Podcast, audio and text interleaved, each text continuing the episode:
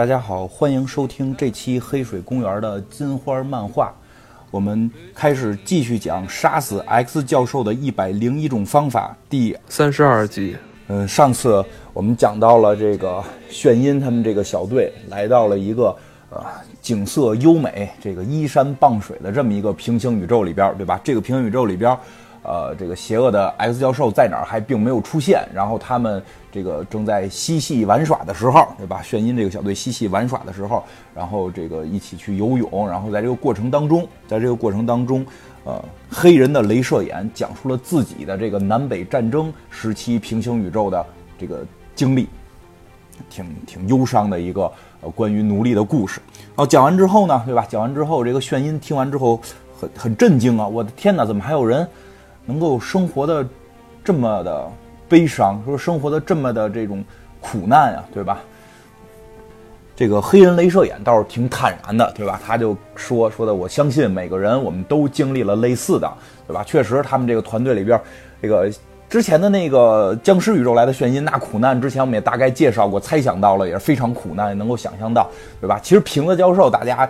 听之前的集也能够知道，他也是面对自己所亲手带的这个，呃，他那个平行宇宙里边这些变种人年轻学生最后被屠杀，最后他暴走，也有这样的相似经历，对吧？小夜行者之前有特意讲他的故事，父母被这个机器人活体解剖，然后这个他最后走向了这个要复仇的道路，想毁灭所有已经被视为生命体的机器人，最后也是这个，呃，也不还真不是放弃，最后是没有成功，然后。再一次的审视自己之后的释怀，对吧？其实每个人都有，对吧？这个豪利特金刚狼跟海格力斯呢，是这个他们两个的这个同性之爱的关系受到了，在他们那个平行宇宙里边，神与这个英女皇的这个呃不接受，对吧？这个他们还没有讲，其实这集可能主要会讲他们这段故事。然后呢，但是但是我们的主宇宙炫音，主宇宙炫音跟他们比起来，简直生活就太幸福了，对吧？虽然在这个主宇宙，我觉得 X 战警相对于跟那些其他英雄相比，算生活比较悲伤的。我觉得，嗯，同样可能悲比较悲伤的。蜘蛛侠，这个我我也不知道为什么编辑们非常爱虐蜘蛛侠。蜘蛛侠算相对忧伤一些，但是近些年的蜘蛛侠近况我觉得也不错，号称小钢铁侠了。现在这个在呃这个主宇宙里边，呃其实真的最新这一年多的漫画我还没看，但是在之之前就是前两三年来讲，蜘蛛侠已经也有自己的企业了，彼得帕克的企业也有了，号称小钢铁侠了嘛。然后这个。但是 X 战警始终都感觉生活在这个生存的这个边缘线上，对吧？但是跟这些人比，对吧？跟这些平行宇宙里的这些变种人比，跟这个黑人的镭射眼，跟小夜行者，甚至跟瓶子教授去比，跟僵尸炫音去比，主宇宙的炫音简直生活太幸福了。这个主宇宙的炫音最后就是回答是没有，他没有经历这么苦难的生活。其实真的有的时候。有时候我也会觉得，可能每个人生活都会经历一种不同的苦难，但有时候看起来，或许有些人可能也没有。但我觉得，就之前我们在这个这个黑水公园的常规节目里边，这个华氏四百五十一度那一期也提到过，其实真的，我们虽然希望每个人生而平等，在面对生命的时候我们是平等的，但也不得不去正视我们出生之后就会面临着一些不平等。真的，我也很推荐。呃，不知道还能不能找到了加龙真太郎这个日本的一位漫画漫画师，我非常喜欢他画的东西。呃，算猎奇类，但是可能也有一点点的这个这个呃成人像，叫这个加龙真太郎，有一系列漫画也讲到了绝对平等会什么样，对不对？因为如果有畸形儿童出现，你如何保证平等？是不是要把所有的人的这个这个手全部砍掉，用来？保持这个平等感，其实真的，我们希望每个人都平等，但我们也必须去正视，在这个世界上，人出生之后会有不平等，我们必须要去正视这件事情，而去释怀这件事情，而我们要为了去更平等的世界去努力，这个我觉得还是嗯，应该去去去这么认为吧。所以，其实这个朱宇宙的炫音对比起其他那些人来讲，就属于比较幸运了。这块儿我们这个炫音。真的，主宇宙眩晕其实生活也是有很多磨难的嘛，因为变种人生活确实不太好。但是比起别人来，你还算快乐了。其实我也觉得，有些大家有时候觉得自己生活很苦闷，其实也可以看看别人可能生活更苦闷，不要抱怨，为了更美好的生活去努力，对吧？看看黑人镭射眼还在努力的活着，小库尔特在努力的活着，还有我们这回要讲的豪利特金刚狼和海格力斯，不也在努力的抗争着吗？这两个人是个什么故事呢？对吧？因为在这个漫画里边，当这个呃炫音说他没有的时候。一听别人都有，玄音都傻了，回头说你们怎么怎么都有啊，对吧？然后这个就是这个小库尔特还说呢，就是你你刚经历过，你知道我差点毁灭了这个一个星球的这个机器生命嘛？然后这个差点毁灭一个机器是一堆机器生命。这个时候，这个谁，豪利特金刚狼和这个啊海格力斯就说，哎，这听上去跟我们的经历差不多。他们是个什么经历呢？他们还就真毁灭了无数的生命。然后这个海格力斯是说说的，他想去讲这个故事，但是金刚狼阻止他。金刚狼感觉，嗯，有些小腼腆了，因为金刚狼平时让我们感觉很硬汉。这个豪利特金刚狼在我们的故事里也很硬汉，但他在海格力斯面前有一些这种腼腆感了。然后他就说这个。他们没必要听这些，海格力斯，你不要不要去讲了。就是金刚狼在阻止他们，然后这个海格力斯就会感觉，按炫音的话讲，有点无脑，其实就是心大。我觉得是这几个货里边，他心最大。确实，人家是神仙，可能这个心态确实不一样吧。我们看待是生与死，他看待不过是游戏人间了。他说：“拜托啦，这个豪利特，就是这是一个好故事，我愿意去分享了。而且这里边有冒险，有英雄主义，有罗曼蒂克，啊，这。”对，很罗曼蒂克的一个故事。这是一个什么故事呢？就说呀，在他们那个平行宇宙里，这两个是来自于同一个平行宇宙。在他们那个平行宇宙里边，他们两个是那个宇宙最伟大的两个英雄。有一天，他们一起杀掉了对这个加拿大自治区政府威胁最大的一个怪兽。很明显，他们那个平行宇宙也和我们现在这个宇宙不是一个时间点。他们那个平行宇宙的时间点可能会呃再久远一些，应该比这个黑人镭射眼的这个。更久远，他那会儿，他那会儿，我感觉美国还没独立呢，应该是，就是加拿大也没有独立，加拿大还是属于一个英女皇统治的这么一个国家。其实确实是，我觉得英国很神奇啊。现在说是这个基辅之国，确实，我记得真的，我们不停的好像在安利我们黑水公园的这个老节目，因为我就聊起来想到的这些点。我们黑水公园里边有一期是亚瑟王那一集吧，讲过这个凯尔特神话的这一脉相承。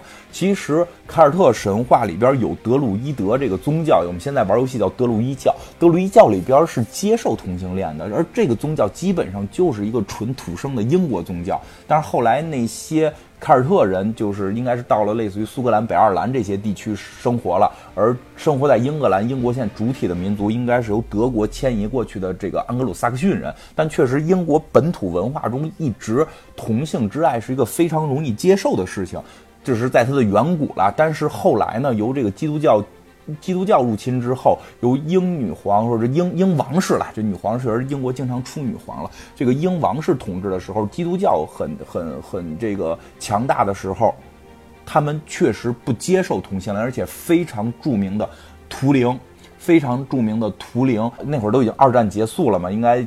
听我们节目的也应该知道，图灵是发明这个啊计算机的这种先驱，然后真正推进了，他破解了德国的密码，真正推进二战能够提前两年结束，就是减伤几百万人这么一个英国的伟大英雄，在二战结束之后，由于他所从事的事情是绝对机密，所有的档案被消除，而最后唯一大家对他的印象是他是一个同性恋。对吧？然后他的生活非常的、非常的这个惨淡，他还在致力于人工智能，致力于 AI，以至于。现在所有对于 AI 的考核标准就叫图灵测试，那是图灵想出来的一个测试方法，对吧？但是这么伟大的图灵最后被判有同性恋罪，那会儿在英国这个是被定罪的，而且被要求要么就入狱，要么强行的这个所谓的化学去世，就是给他吃药让他不能够 不能够进行这个正常的性生活。然后在这种他为了去发明这个计算机的这个 AI，就是继续研究这件事，不想这个入狱，就是。接受了这个化学去世这这个这个手段，以至于最后精神崩溃，然后吃这个抹了毒药的苹果自杀，对吧？很多人都说苹果的那个标志是源自于这个故事。当然了，这个苹果他们自己好像并不太承认啊，这个这个并不是重点了。但就是说，其实英国在女皇统治时期，或者说在英国的基督教统治时期，对同性恋的打压是非常非常这个非常非常大的。所以，在这个平行宇宙里，其实上集我也讲了，科幻故事都是拖着挂着科幻的外衣，给你讲的是现实的故事，真的是这样。这个豪利特金刚狼和海格力斯，一个是神仙，一个是科幻的这个什么自愈因子的这么一个超能力人，但他们所讲述的那段历史却又是真实的。英国确实曾经。非常长的时间，对于同性恋进行极大的这种打压，哪怕于是这个世界的英雄，对吧？图灵可能大家知道的少，但如果金刚狼是同性恋，在英女皇眼前依然不能够被认可。这个金刚狼已经成为了加拿大自治区的这个这个远征军的什么这个这个总督，那就是一一一个地方的这个最高首领了。然后他当他遇到了。宙斯，宙斯的儿子海格力斯，这已经是这个这个神仙体系里边的十二上神之一了。十二这个呃奥林匹斯山十二大神之一的这个海格力斯，他们两个人一见钟情，两个人相爱了。但这件事情不被任何人接受，哪怕你们是英雄，你们保卫了加拿大，你们消灭了全世界最大的威胁的一只怪兽。那么英女皇依然不能接受你是同性恋，就像不能接受让整个人类能够免遭生灵涂炭的这个图灵一样，就是这这这种这种这种打压，真的我我我是觉得非常残忍了。他其实这个漫画这一点在表现这儿了。那英女皇不能接受，英女皇不能接受，也就是撑死了制裁你，对吧？这自愈因子金刚狼不怕，但是投影到了漫画里边，那海格力斯的爸爸。宙斯也不接受，宙斯就更夸张，他不光是不接受同性之间的爱，他甚至都不能接受神与人之间的跨种族之，就是这。其实海格力斯应该算是记得是一个半神了，因为他里边特意强调了，这伟大的宙斯不会轻易饶恕和凡人相爱的神。除了他自己，因为因为大家如果了解希腊神话，应该会知道，宙斯就是撒种机嘛，宙斯就是真正的种马。你去看整个希腊神话的这个体系，你感觉就是现在的这个这个爽文，就是感觉现在中国网络爽文一个种马男主就就立就天生就神力了这种。然后哎，他不能接受海格力斯和豪利特金刚狼的相爱，就诅咒了他们，使用了魔法，把他们打入了地狱的最底层。其实就是打到这个冥府，当然在在这个整个漫威体系里边还是相对嗯有有一些复杂的。其实其实漫威体系里边宙斯的故事并不多，这个 DC 宇宙里边的这个宙斯的故事比较多，因为神奇女侠在 DC 宇宙里边是宙斯的这个女儿了，新版里是宙斯的女儿了，有很多希腊神话的故事在漫威宇宙里有，但是并不多见，并不多见。那给他们打入到了这个地狱之后呢？这个上千万的诅咒的亡灵蜂拥而至，来品尝鲜血，就是他们就是遇到了各种各样的这种地狱怪兽了。但是看看这两个货，对不对？金刚狼自愈因子的金刚狼和这个这个海格力斯大力神，大力神那要是知道希腊神话，那就是进地府就是胡来，你知道吗？因为我就前一段我还看这个。看这个希腊神话里边有这个特修斯之船的那个梗的特修斯，哎，未来有机会会聊到了。那个特修斯最后特别神奇的跑到地狱，跑到地狱要去拐这个，要去拐这个哈迪斯的妻子帕尔萨福涅，想给拐出来给自己朋友当媳妇儿。你也不知道这特修斯脑袋到底怎么想，最后被封印在那里了，就给困住了。那是海格力斯去了给救出来的。海格力斯里边十二项任务有一项就是。就是好像是要这个呃地狱犬的头啊，就就就海海格力斯就是这么虎，那地狱哪挡得住海格力斯？还有金刚狼，对不对？这两个人据说，就他们自己说了，花了整整三年干掉了那些可怜虫，在他们看来，地狱这些鬼都是可怜虫，三年时间全部清光。哎呀，然后这个故事听的反正也挺瘆得慌。这个金刚狼还说呢啊，就是也许是四年，很难说了。我们在那种战斗当中和爱人相伴的战斗，已经忘却了时间。然后这个炫音听的就目瞪口呆，我的天哪，不能接受嘛。然后这个黑人镭射眼也也挺逗的，黑人镭射眼说。你你是不是又被吓到了？所以我才不理解你为什么会是我们的队长，因为感觉到这个黑人镭射眼还是比较接受之前的那个呃僵尸宇宙来的那个炫音当队长，因为他经历的更多，他能够更有坚定的信念，他他觉得这些战士愿意听他的。但是这个炫音就过于的天真，过于的浪漫，他的内心可能相对于那些人来讲，就算有些柔软了，他不太理解为什么队长会是他。哎，真的，但是后边。后边这个话我觉得说的比较有意思，就是这个豪利特金刚狼说的，哎，他说什么呀？他说的，也许就是因为这个，我们需要一个防止我们走得太远的领袖。其实领袖有的时候真的不是那个最能打的，说最那个最狠的，对吧？这个这个。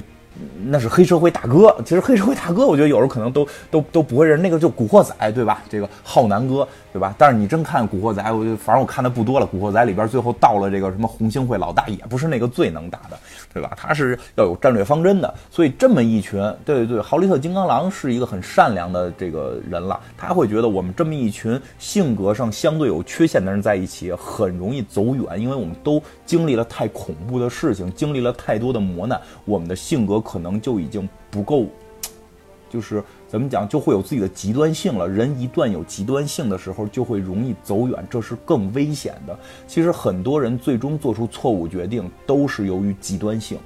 极端性，其实我觉得中国古代讲的中庸，我觉得真的就是这个呃儒家的这个中庸，我还是挺认可的。中庸不是居中，也不是无这个就是就是怎么讲，就是这个说好话老好人，并不是，而是要明白我们不能在任何一个方向走得太远。包括其实现在这个互联网有的时候就会让我们走得太远，因为我在学心理的时候会学到，当人足够多的时候，极端。啊，极端的这种意见会往往成为这个非常成功的意见，但它最终去就不叫成功，就是最引人注目的意见，会让大家去认可，但最终实行的时候会出现问题，对吧？所以，头里头金刚狼觉得他们需要一个相对这个能够怎么讲，就是没有经历过那么多的磨难，还依然保持着这种纯真，依然保持着纯粹的善良的炫音来作为他们的领袖。不让他们走得更远。然后讲到这儿，讲到这儿，这些人的这个经历基本上也就都介绍完了。这个故事就该继续向下发展。哎，正好还有几分钟，我们可以把这个故事向下推进一下，至少也让大家知道这回他们来到的是一个什么样的宇宙。什么宇宙呢？这会儿炫音告诉他们了什么呢？就说。我通过扫描，我现在已经看到了海滩，应该算是海滩了。然后这个湖是连着海的，它外边还有个海。他说我我已经看就是探测到了，在这个海里边，这个海湾里边有一艘，感觉是潜艇。哎，有一个潜艇，这个潜艇的技术还停留在二战时期。没错，这个是一个二战时期的。平行宇宙，其实真的看看这些 美欧美主流文化去涉及到的，对吧？你有牛仔呀，你有恐龙啊，二战也是非常大的一个点，对吧？就是纳粹，没错，这就是一个纳粹的宇宙，听起来有点像高保奇人的感觉，因为最近我也在看高保奇人了。哎，这个宇宙很逗的是什么？它不是德国纳粹，为什么呢？他们在海底扫描的时候发现了。大笨钟，哎，就是英国大笨钟，整个伦敦都沉没了，整个伦敦在沉于水底了。说这个很神奇了，沉于水底的同时，他们看到了在英国大笨钟上有一个类似于法西斯的标志，但并不是那个法西斯希特勒设计的那个万字旗，而是一个像 X 一样的标志，但确实依然是红底儿黑标。天哪，能感觉到吗？这是一个由。变种人创立的纳粹组织，而且是英国变种人，其实也很简单，能够想到了，这个就是泽尔斯查维尔在这个平行宇宙里边，出身英国的泽尔斯查维尔建立了英国纳粹党。就在炫音和贤哲坐着他们这个飞船呀，坐着他们这个像机器人一样的这个仪器，在这个水底去看这个大笨钟，去惊讶这个英国呃。X 变种人纳粹党的时候，正在惊讶这件事的时候，突然他们感到了一股强力，把他们的飞船从水底推了上去。